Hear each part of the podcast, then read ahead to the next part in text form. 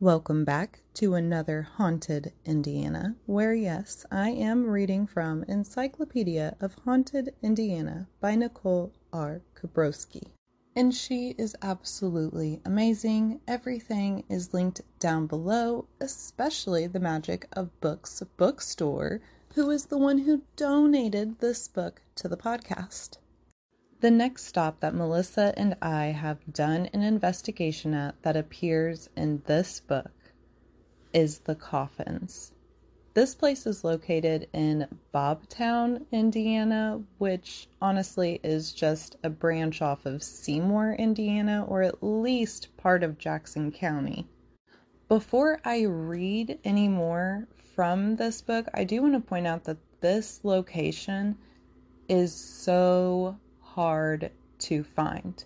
And actually, Melissa was talking with one of her acquaintances, and they stated that the place that we did an investigation at is not technically the place of the coffins. So it's so hard to find, and it's all based around a story, right? So it, it is a little bit confusing on which location is correct. I, I still haven't been able to locate the possible correct coffins, so it, it is very exclusive. I'll give it that. There was also at one time a haunted house or haunted hayride type situation that was happening where it was dubbed the coffins, and supposedly wherever that location was, was the genuine The Coffins, which we'll get into whenever I start reading. All right, so the Encyclopedia of Haunted Indiana does give an address, which I am going to gladly share with you. It is Country Road 500 East. The only problem with this is that by Google Maps searching for County Road 500 East, Bobtown, Indiana, it does bring up a place that looks familiar to the area that we ended up at. But I mean, we were driving forever before we finally found it. And we had to have help from my husband who was doing Google Maps, and it was a whole thing but I can't 100% say that this is, yes, the exact place that we were at. One, the road that we went down, the one that was attached to the bridge where the happening happened, at least to us, which I'll get to. Well, it was a gravel road, which this one is not. This is clearly paved from Google Maps' point of view. The legend states that in the late 1950s or early 1960s, a policeman was called to a party at the coffins. The kids killed him and put him in a tree. He wasn't found, and the tree grew around him. Some people claim at night you can see his ghost roaming around and see him peer down at you from the tree. Another dubious legend claims that the poorhouses in insane asylums would bury their dead in shallow graves rather than pay for a funeral. And because experiments were conducted on the individuals, the coffins would pop up during times of high water and they would float down the creek. Babies are heard crying. Sometimes the cry of a wolf is heard. The ghosts of Native Americans are seen in the trees surrounding the area.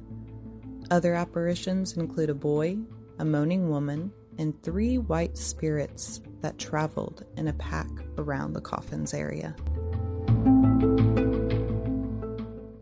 So, all of those are, I mean, we've got three stories right there revolving the coffins, and they're creepy though the middle one is the one that I heard about, the one that seems to be the most prominent.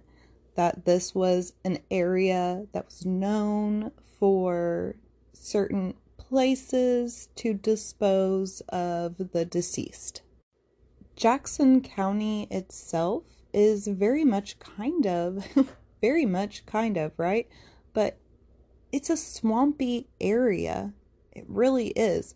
So anything that's around rivers or any type of larger creek systems, those areas tend to flood so bad when it rains. Knowing that, living here for as long as I have, and knowing that, I could see where someone scoped out an area that they thought would be a easy place to bury deceased people who did not have family to claim them. I could I could see that and I could also see them not being fully aware of the landscape and just the surroundings of the environment and that those places would flood. Yeah, I could I could see all of that happening. But the last story here, the story that we did not know about going into it of three traveling spirits. That's interesting to me. While Melissa and I were at this location, which it we went there at night, so that was very creepy. It was a few days before the 4th of July, maybe the day before, so we did have distant distant sounds of fireworks going off and people outside on their property hooting and hollering, having a good time it was a little intense to say the least. I couldn't say that it was like super, super scary because of all that, but it was intense, a little stressful. We're there to collect evidence. We don't know what our cameras are going to pick up and what they're not going to pick up as far as the distant fireworks and sounds of people partying. So that was stressful. It really was. And then when we got there, we did have a little bit of daylight left, just a little bit and we noticed all of these gun shell casings. I'm not a guntologist. I I really couldn't tell you much but little casing shells laying all over the bridge that we were at.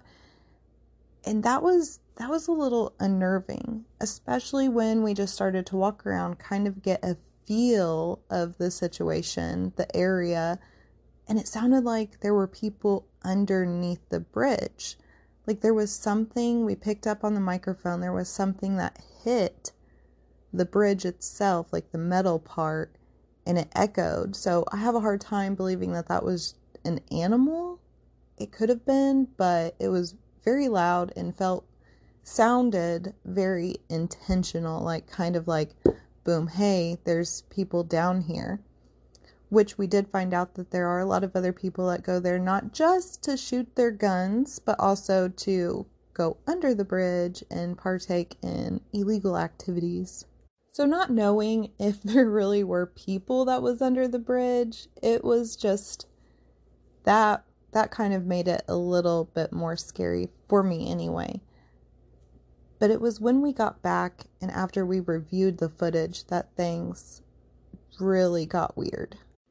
We captured an EVP and I have ran it through several systems. I have sent it off to a friend to have them kind of look at everything. The sound signature does suggest that these voices that we've captured are closer to the microphone than when Melissa and myself are talking.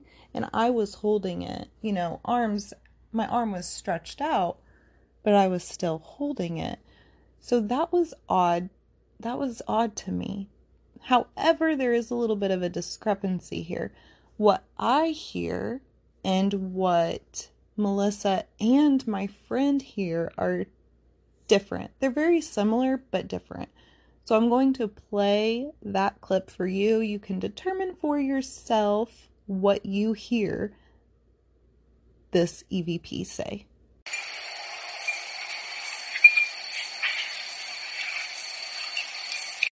That is a boosted clip. I will link down below our investigation that we posted on YouTube if you want to check it out and see all of that and hear all of that as we found it and as we uploaded it. The boosted audio that I did just attach here, that's kind of after we after we had a few people look into it and help us boost it and see if we can make it a little bit more crisper.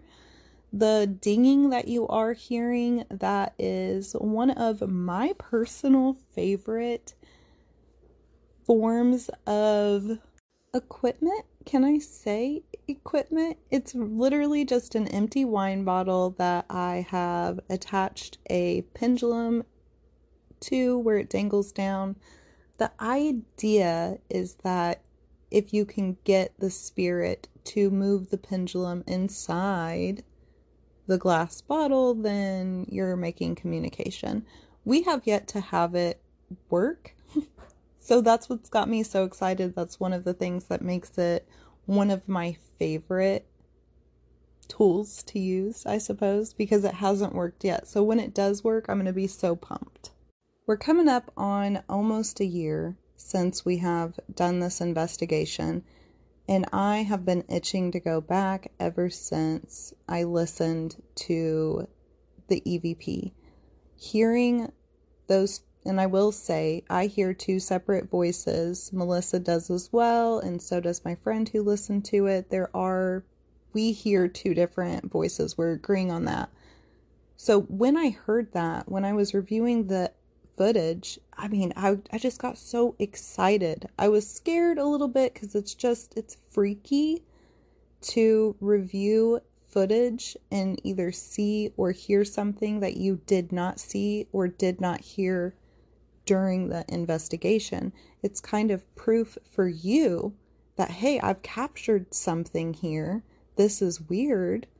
But I can see where it's not really evidence or proof for anyone else that wasn't there for the full experience. This is definitely a location that I will for sure be returning to. It is not a location that I'm willing to go to by myself just because of the stories of real things that are actually happening in that area. I me nor Melissa, either one of us want to put ourselves in any type of situation of real danger caused by real living people. If that makes any sense at all. But thank you so much for listening. You all are a rock star. Drop a comment. I've got this little interactive thing going on if you're listening on Spotify. If you're not, hit us up on social medias. Let us know what did you hear. Until next time, stay creepy.